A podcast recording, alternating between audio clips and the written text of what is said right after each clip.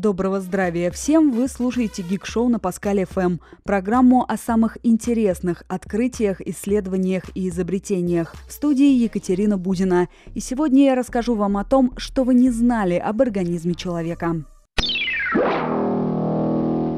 Представляете, депрессию можно диагностировать по анализу крови. В своей работе ученые Северо-Западного университета использовали образцы крови 28 подростков. 14 из них были здоровы, а 14 имели симптомы раннего развития депрессии. Выяснилось, что у больных в крови присутствовали особые биомаркеры. Этот опыт основывается на предыдущем исследовании с участием животных, позволившем выявить 26 маркеров в крови, связанных со стрессом и генетическими особенностями, которые сопряжены с повреждениями мозга. Депрессия связана с развитием болезней Альцгеймера и Паркинсона уже в старшем возрасте, и их тест теоретически также может помочь предсказать.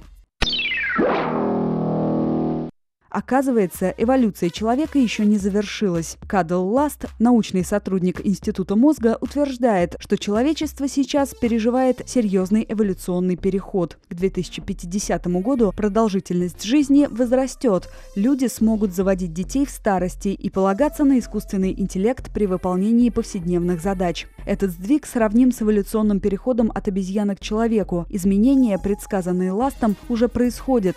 Сегодня средний возраст рожениц на Западе неуклонно растет. Так, в Великобритании он уже почти достиг 30 лет. В США в 2012 году количество женщин, родивших первого ребенка после 30, выросло до 15%, тогда как в 70 году их было меньше 1%.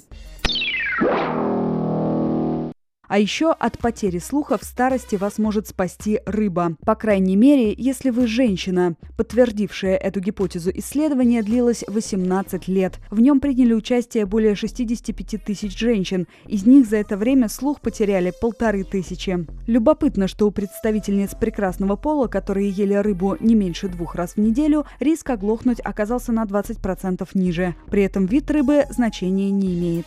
Что касается факторов, влияющих на ухудшение слуха, здесь привет курильщикам. Если вы не хотите, чтобы ваш ребенок начал глохнуть еще до совершеннолетия, не курите в его присутствии. Согласно исследованию, проведенному несколько лет назад, пассивное курение негативно влияет на слух подростков.